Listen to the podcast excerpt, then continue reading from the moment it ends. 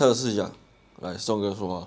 一二三四五六七七六十三二一。我我把我们第一集传给蛮多人听的，真假的？真的。然后大家的回馈都还不错。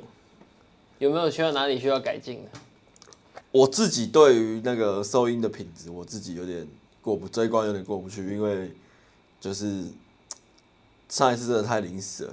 嗯，对，然后我我有问一些朋友，就是呃，可能要怎么解决，然后得得到的办法就是要花钱。除了收音问题，我觉得内容上好，大家的反应都还不错。好，那不错，接着接着弄，接着弄，接着弄。然后我有一首歌要送给你，什么歌？我要谢谢你，感谢有你。收歌要走了。走了，确定了。你知道，你知道我那天在剪片，然后跟剪那个我们的节目的时候，跟听，就是我听好几次啊，然后调整这样。嗯。你你看，你前面跟我说，你还有一个月。没有，因为因为，然后我一直重复听那一段，靠，不要为什么？干，你这边下礼拜四就要走了，是什么意思？公司允许嘛？允许我就对啊，我总不能厚着脸皮说，对啊，我要离职，那我要再演一个月。是说算一算也差不多，因为你你你是其实应该是七月中才算离职日。对啊，因为我特休都没有。你还有十五天特休嘛？对啊。哎，我要说谢谢你，感谢有你。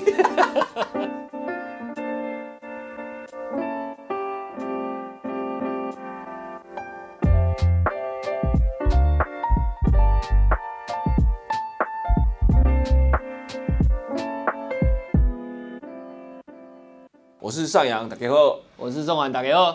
啊，我们今天要聊的主题就是为什么要同居，交往为什么要同居这件事。哎、欸，你是第一个女朋友就开始同居了？我跟你说，我历届女朋友全部都同居，初恋也有，初恋初恋没有。那因为我觉得我的感情分两个阶段，高中那一些就是国高中，因为不能住一起，我觉得那那不太算，嗯，不太算谈，就是那种恋爱跟后来的。谈恋爱不太熟，我大学之后就是有自己的宿舍，然后自己搬出去住，因为我读台南。嗯，从那一刻开始，我才确定说，哎、欸，这才比较像在谈恋爱的感觉，要去自己去调配啊，要要干嘛，要要开始自己为自己的生活做责任的时候，等于也是对自己生活负责啦、嗯，什么都要自己来了。从那个时候的女朋友都同居，看你很猛、欸，每一任，你很猛。我比较跟你不太一样，我我算十六岁高一的时候交了第一个女朋友，然后我一路交的所有的女朋友，只有到后面真的年纪比较大了以后，我们算半同居，因为我不是自己出来住，我还是住在家里，毕竟台北台北开销大嘛，对吧、啊？然后只有近期现在这个女朋友是住最久的，前面的几个都没有办法。我觉得同居。因为在我的观念里面，结婚前一步就是要同居了。确实啊。后面我出社会的时候，我开始意识到，就像刚刚宋哥讲的，台北的物价、台北的房租什么，真的很贵，真的很贵。我这一任女朋友我蛮直白的，我有跟她说我的择偶条件就是第一要点就是你要可以跟我分房租。讲那么明啊？就是这么明。然后我认识她的时候，她在宜兰工作。那 我, 我就开始聊，就跟他说，哎、欸，那你会不会想来台北工作？嗯，就是用这种方式去跟他聊。你要我在台北独自负担房租，然后要再交一个外县市，然后还要一起去约会见面什么，这这那花费是很吓人，很可怕，很可怕，很可观。所以我我其实那时候开了第一个择偶条件，我有跟他讲清楚，我就说我我现在要找女朋友就是可以跟我住一起的，然后会帮我分担房租的。嗯，第一要件，其他的我先不管。听起来会有点像在利用他，但我必须很老实的跟我的另一半说这件事，不然其实到后后来，如果他觉得你他在利用你的话，反而会更反扑。嗯，那我还不如一开始就跟你说，不好意思，我的择偶条件就是这样。那你可以接受，我们再来谈下下一步。看你讲得很明呢、欸，我讲很明。我我我可能没有办法做到像你这样，我可能就是还是会现在，因为我会觉得，呃，先看看相处起来的感觉，搞不好根本还走不到同居那一步，就先撤了。对，有可能，对，很有可能是这样。因为再加上我认识的都台北人居多啦，所以基本上如果真的想要同居，那再来想办法。但是我我的我的论点是先，先看当下的感觉怎么样，再去想后面的，不要连当下第一关都过不了。其实我蛮想问，就是会不会有女朋友吵着要同居？但你不是很愿意，因为我没有发生过这种人生没有这种经验，我没遇过，我没遇过，所以大部分的人其实不太喜欢。没有，我跟你讲，其实同居真的像你讲的，会有很多问题，就是、牺牲很多事。嗯，除了牺牲很多事情以外，你真的是会看到自己的另一半最真实的一面。对了，真的是最真实的一面，因为你如果今天大家是分开来住的话，其实有些东西还是可以隐藏，或者是可以包装，但是如果摊开来。他要怎么藏？他藏不了了。我有，我后来在出社会过一阵子之后，我就觉得有一有一件事情让我改观，就是我以前会觉得我要找一个嗯无话不谈的女朋友，嗯，就是我们很多话题啊，聊聊聊天很开心，然后这种类似这种女朋友。可是后来我发现，就是要找，其实要找的是那种他做他的事，你做你的事，你们两个不尴尬的那种，嗯，就算不聊天，然后就各自过做各自的事情。然后在同一个空间，可是你们也不尴尬。我的择偶条件，我发觉我目前相处下来，我我反而是觉得我是找一个跟他生活在一起是舒服的人。嗯，状态是舒服，嗯、就算今天两个在一个房间里面都不讲话，可是还是舒服的。对，你真的想要同居的人，不管男生女生，你真的要有有这样的一个概念跟心态。嗯，因为我前一任就是他觉得我们后来太像室友。就是没有没有温度，他过不去那一关。对他，他会觉得好像没有爱情。你如果选择同居的话，那时间问题啊，总有一天会走到走到那一番田地。他看他爸妈有爱情，我就很好奇啊，我就觉得就是就是借口啊，对啊。嗯、那我身边也太多同居之后分开的例子，我觉得要先想清楚啦，就是你这个女朋友到底能不能，就是我说了，双方生活在一起都很舒服。我觉得一种生活意识跟分配很重要啦，对啊，就真的是哪怕你不愿意做或什么，我觉得同我觉得同居真的是一个蛮考验的事情，但是就看自己心态能不能调适，但是千万不要让自己，我觉得不能让自己委屈啦。如果让自己委屈，那后面一定是会分手。如果话不愿意摊开来讲的话，太委屈。我有听我一个朋友讲过，因为他结婚。我就问他，因为他年纪，他比较早就结婚了。我就问他，你目前跟你老婆结婚到现在，会不会觉得觉得自己太早结婚了，或者什么的？因为他大概是二十几岁就跟他结婚了，二十出头。你们这样听，你们这样听来会觉得没怎么样，因为现在很多人更年轻就结婚了。没有，我觉得二十出头很屌。但是他自己自认为他自己有个想法是，他觉得结婚这一块、哦，他就是要找一个能共同生活的工作伙伴。可是我觉得他这样，我听他讲这句话，我突然觉得有点。太过于理性了，理性到让我觉得。等一下，工作伙伴是同事吗？是这种工作伙伴吗？对，他是这个意思哦。他是说要一起工作，生一一起经营家庭的工作伙伴，跟他在一起的，他的角色定位是生活经营家庭上的工作伙伴，他是这个意思。家里面的同事的感觉。对对对，他的意他是很他的意思是说他，他可能跟他老婆就是分配好谁就是做什么。但是如果今天你没有你没有 做, 做好，我或者我没有做好，我们是可以斥责对方的那种。我我我有这一点这种倾向。你也有吗？对，因为我我们家也是有很多事情都是谁负责谁负责谁。嗯。但我不会，不知道。你是不是可能有？你有斥责啊？我有，我有念他啦。我蛮会念人的，就我蛮会念另一半的，就譬如说。嗯，反正我们家有养猫嘛，按猫咪就基本的喂饭、装水跟清猫砂，这三个是一定那个。那清猫砂是我，装水是他，然后喂饭是偶尔看谁有空谁去喂，但他偶尔会帮我清猫砂。对啊，假设他今天忘记装水或是忘记干嘛干嘛，我就会念他一下。啊，你怎么帮他装就好？他都帮你清猫砂。对对，但但就是你知道，有时候觉得靠北，就是你的工作你没有做，你你知道吗？你很靠北，就这样。然后我们后来就是，我们现在晚上都自己煮，因为我们觉得这样比较省啊，因为我在减肥，所以比较健康。嗯，我们也有规定，就是说煮的人不用洗碗哦，你懂我意思吗？就是因为做料理已经很辛苦了，洗碗很累，所以煮的人不用洗碗。嗯，这是第一条规定。等一下，你讲这第一条，我打个话。如果今天的情况是。你煮是不是你女朋友要洗碗？对对对。那假设他今天那个来，你会体贴他说，好了，今天我概念你尿屁。规定就是规定。嗯，他真的很痛，我还是会洗。嗯，但我会边洗就边念。概念就变念他，我就看我上班很累啊，我要洗碗，我煮我煮的妈是大汗的这样，我就一直一直碎念他啊，他也习惯了，嗯，啊我也不会骂他，就是一一就是习惯，然后我我我还是会先跟他讲好，我就说你要我做事可以，你要破坏这个路可以，这个规矩可以。但我就是会碎念你，嗯，所以你要忍耐。嗯，我只是我没有生气，我也没有这样，我就是碎念你，因为这是就是边做事边碎念，这是一个自然反应，真没办法，我没办法克制我自己。OK OK， 好，我没有，我是会先跟他讲好。好，你讲来讲，接着讲。我女朋友好像很辛苦。好，第二个是因为以前煮那种东西很简单，就是譬如说煮个火锅、泡面那很简单。嗯，但因为我们现在是做蔬菜汤。我们有自己的一个一个一个一个配方配方蔬菜汤，然后为了减肥吃的。那你知道蔬菜汤就是要备料，嗯，我发现备料才是最麻烦，备料最累啊。所以现在又又换那个规则，又稍微改一下，备料的人不用洗碗，然后煮的人要洗碗，就是备料的人不用洗碗，他就负责煮跟洗碗，就是就做一个平衡这样。然后他他他也是接受啊，可是后来就是。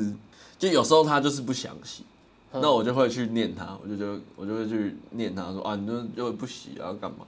然后我发现我蛮坏的，怎样？就是譬如他不想做一件事情，你会一直逼他是不是？不是，他他也会帮忙我做别的事情嘛，我就会不想帮他。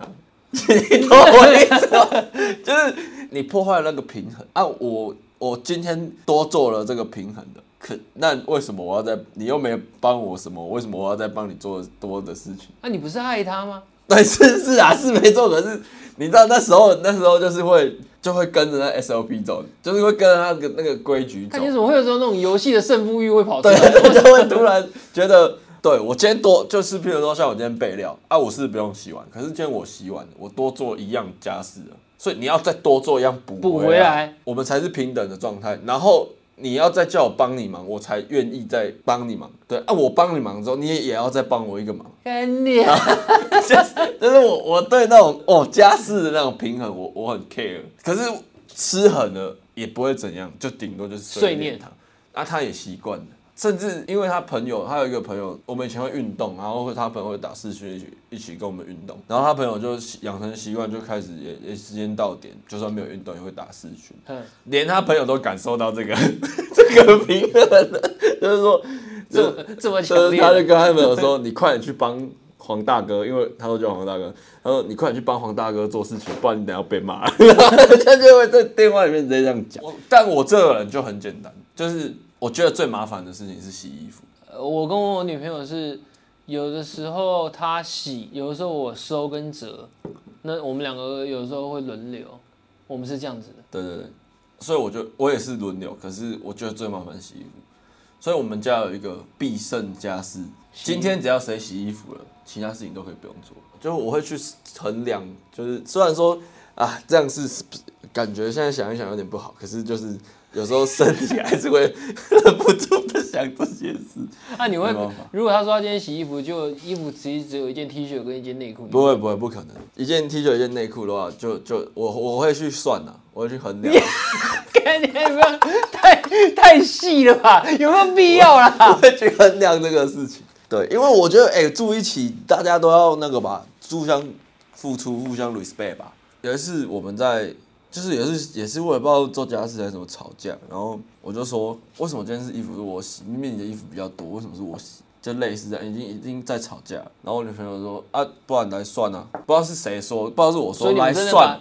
衣服倒出来。对，我们就一边晒衣服，嗯，她的衣服就她把它放在衣架上面，我的衣服就把我放在衣架上，啊，我们就看谁衣架比较多，嗯，来算。但这个一个问题是我女朋友其实蛮喜欢穿我的衣服，然后有一天。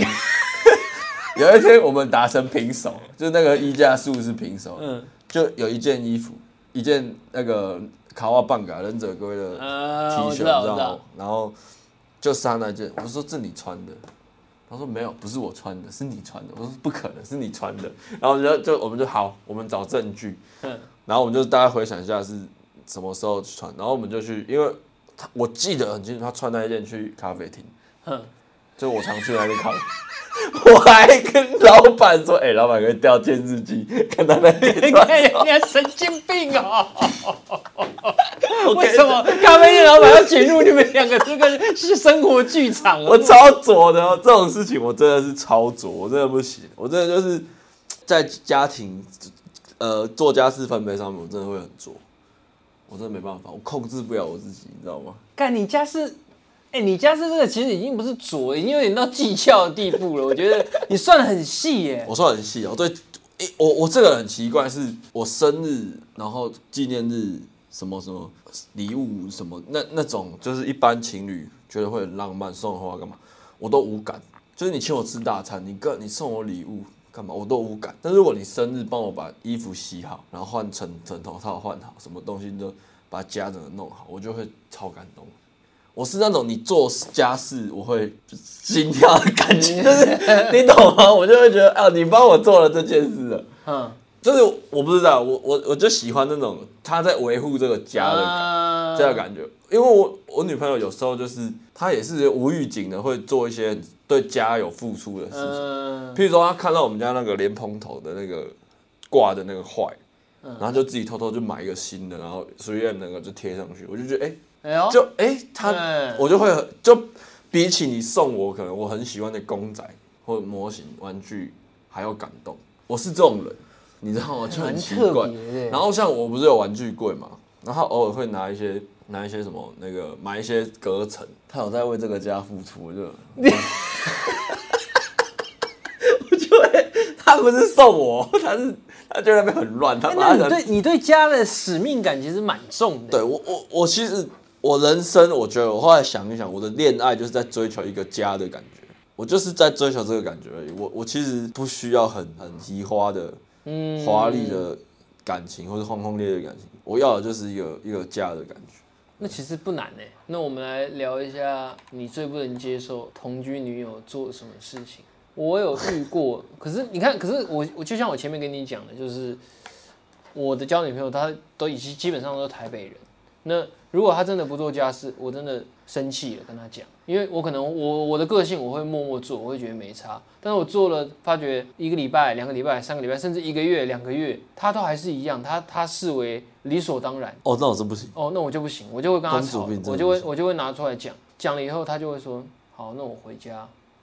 你, 哦、你会更气，你会更气。我跟你讲，我最讨厌人家说什么你要我要回家什么的，那我超级气，会很堵拦，你知道吗？我真的觉得，看这种女生去死，我超级气。我一个女朋友就是这样，讲的真的很鸡巴。就是她刚好是因为我那时候在台南读书，我住台南，然后她刚好是台南人，所以她就我遇到的状况就是跟你一样，她占主场优势，对，主场优势，对啊。然后她动不动那时候生气吵架就说她要回家，静一静，冷静一下。就是有一次，就是她我我有追上去，就是她也是一些事情吵架，然后追上去。我说你也不是第一次这样，你以后再这样，我一定不会追上来。我说这是最后一次我追上来，你如果想回家你就回家吧，那你回家之后就不要回来了。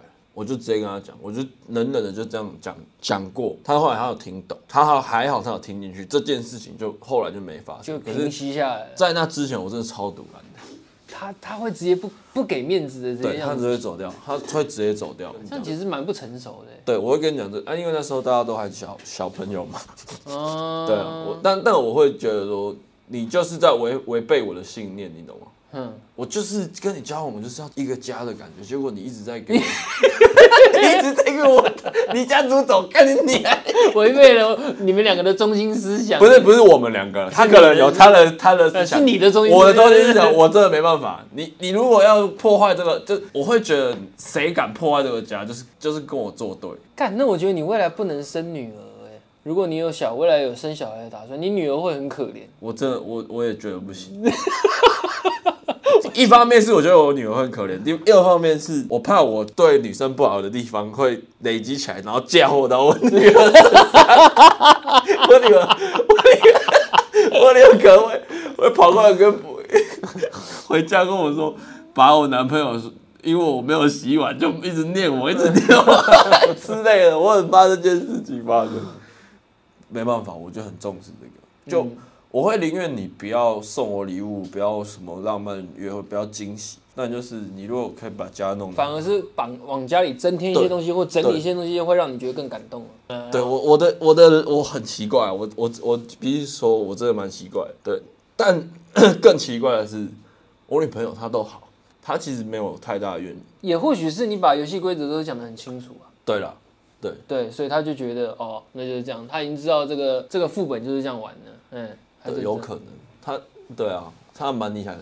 我要谢谢你，感谢有你。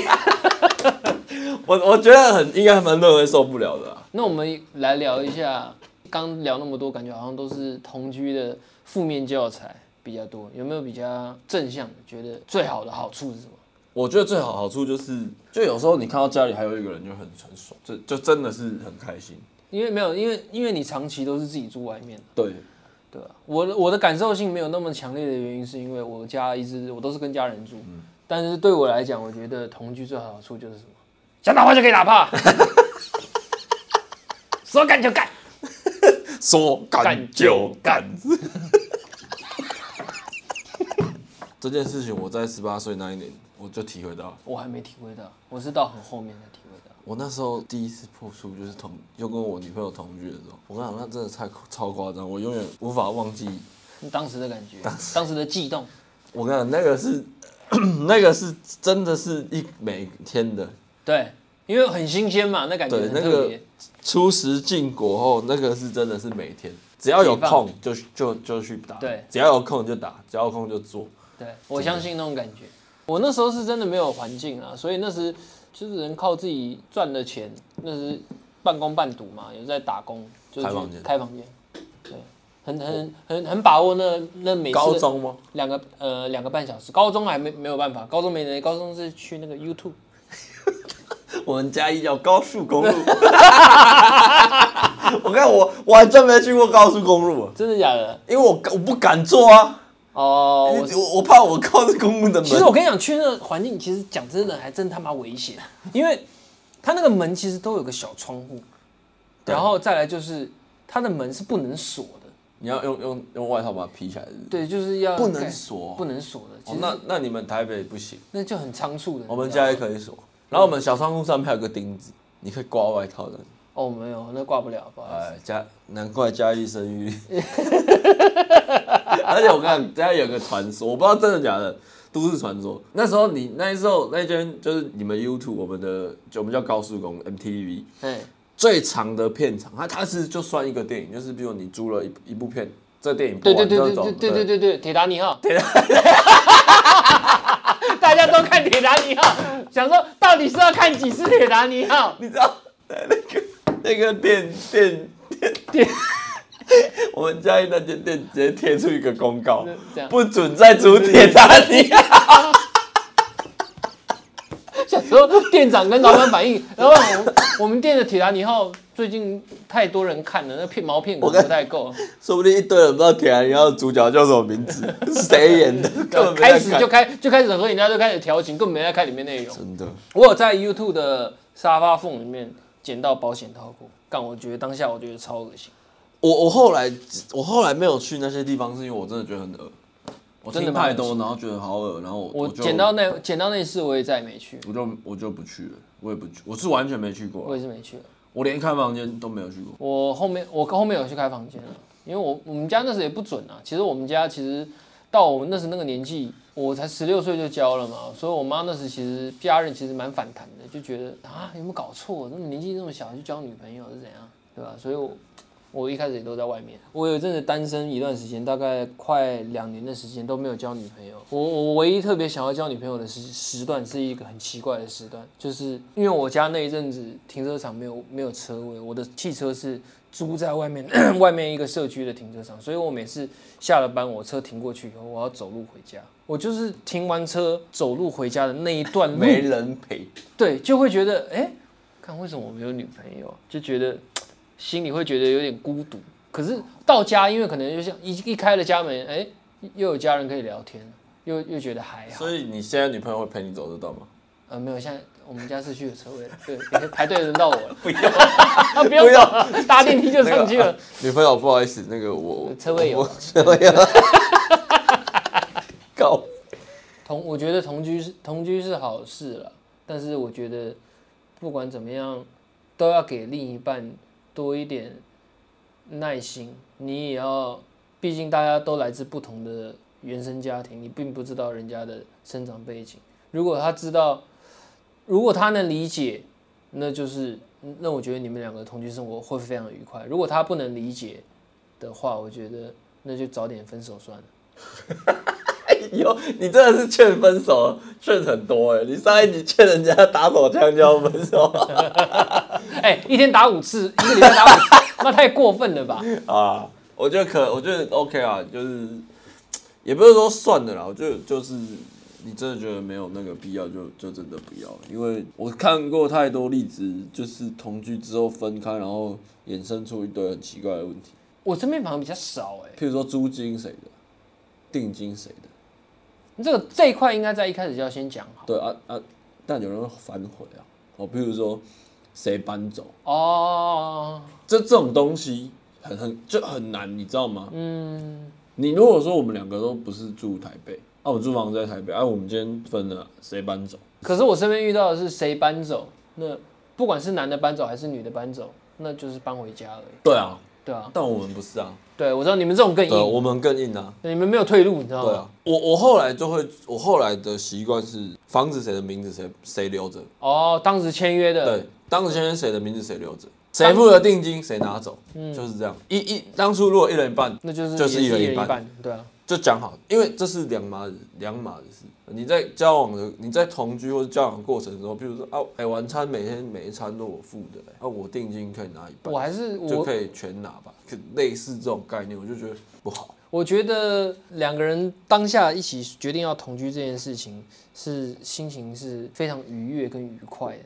可是等到真的要讲分手的时候，一势必一定是感情已经不好了。可是我觉得真的是冷静下来，我觉得让自己冷静回回想一下，让自己花个五分钟回想一下当时要一起去租房子的那时候那种心情，可能会我觉得可以给对方一个比较好的脸色吧。我觉得，我觉得那样做，我觉得真的太我对啦，我这会衍生出这些问题。然后我再教大家一个我同居这么多女朋友分分合合的经验，最好的方法，你最好是规划一个区域否你女朋友使用，如果你的空间允许的话。哦，你讲的是很实际的那个面向。对，因为你要收东西就很方便，比如那边东找找西找找，就那个区域全部都是他的东西，全部收走。就对了，把它去清空，他就就比如说他是他要搬走，下一个人来的话也接着使用。对对对对对对对对。然后很像公司的感觉。然后衣服也是衣服，他一个衣柜你一个衣柜。不是，你要嘛就是用那个收纳柜，嗯，哦，这一排就是他的裤子，这一排就是你的裤子，这一排就是他的内衣裤、袜子。啊，这个一定要分的啦。对，我我的意思是，呃，因为我赶走太多女生了，所以。难怪难怪不敢生女人，所以所以就是你知道，收东西就很快，嗯，对。然后如果是你要搬走，我觉得你要，譬如说你你觉得感情差不多了，大概花三到五天想一下你要怎么收那些东西，收收纳大师。对对，就是你去，就是你可能哦，譬如说第三天你先去捡纸箱，嗯，然后公司有纸箱或者什么，你就先收集好，然后放在行李箱里面。然后打开，然后纸箱什么要放什么，什么要放什么，先都想好，再先在你脑脑袋先让你先让一遍，脑袋先让一遍，对。然后这是这是可能可以给大家一点小小建议啦，对。然后再来第第三个建议就是，我就要沟通了，沟通太重要了，沟通非常重要。我觉得不一定把它当女朋友在沟通，你我觉得你那朋友的概念，我觉得可以稍微转念一下，我觉得就还不错。工作伙伴，我觉得你可以当伙伴，当同事。当一个就是比较轻一点，就是你知道跟女朋友沟通这件事，你就会有一些女性的思维在里面，就是啊，她已经在无理取闹，她已经在干嘛？理性一点哈，大家当伙伴或是当当同事的这种感觉在沟通，我觉得很多事情就会解开。因为同居的这个状态下，就其实我觉得会比呃女朋友跟家人哈，就会靠近家人那边一点点，对，就不会是往。交往绝对不会是交往的那个方向走，对，所以所以你沟通的方式就，我觉得就是要也是要转转转一个角度啦。没有人谁愿意就跟你住在一起，然后要要忍受你这些，嗯，没有人是一，这这他这是他不必要做的事情。其实我现在这个女朋友，她之前是在澳洲度假打工，嗯、然后她那时是跟她一个在一起六年多的男朋友一起去的，他们是在澳洲分手，她她就跟我因为住一起，嗯，她就跟我讲说住一起，然后生活习惯实在是无法，然后又不能沟通，对，因为在因为他们已经在台湾已经在一起就已经五六年了。想, 想必已经已经过了那段沟通是最有最有效的那个时间了。他们在澳洲以后，我女朋友就跟我讲说，她那时遇到的状况就是大家都是在外面工作，你在工作，我也在工作，有时候只是看谁上早班谁上晚班。可是他们就他们的游戏规则也就是谁上早班就要负责帮晚班的人煮煮饭，因为他们那边吃东西比较不方便，都要自己煮。所以他说，他有时候之前常常下班回到家，就是他可能今天已经没上班了，他说衣服也没洗。垃圾也没倒，饭也没煮，然后可能是等到等到他进门以后才发现东西才刚切好，才刚刚要煮而已，就是根本没有他们的生活已经没有热忱跟那个他自己觉得了，所以他觉得他过得很痛苦。大家可能观念要改一下，就是我跟你讲，就算是无话不说，你觉得哎、欸、这个男生或这个女生跟你很多话题聊，我真的觉得那都是一个范围而已，你总有聊完的一天。绝对对，所以我觉得。好的同居对象是生活起来是舒服的，再加上我觉得他做他的事，你做你的事，你们两个不尴尬。好像我以前我打电动，我女朋友躺在床上追剧、滑手机，她就会说：“你为什么每天回家都在打电动，都不陪我？”像类似这样的问题，你久而久之就会慢慢引爆。但如果是你做你的事，我做我的事，大家不尴尬。我打电动，你看你的剧，用你的手机，也都不尴尬。嗯，对啊，所以你不会去责怪我说：“哎、欸，你怎么都一直在打电动不陪我？”我女朋友很靠北，我女朋友是你刚刚讲那个画面，我现在就是亲身经历，就是我可能打一打电动，我会想到，哎、欸，对，她在哈，然后我可能会，我可能会就是关心一下，我说，哎、欸，你在看哪一部、啊？然后她就会说，你有没有要看啊？你们你要问那么多个毛，装什么装啊？装什么装？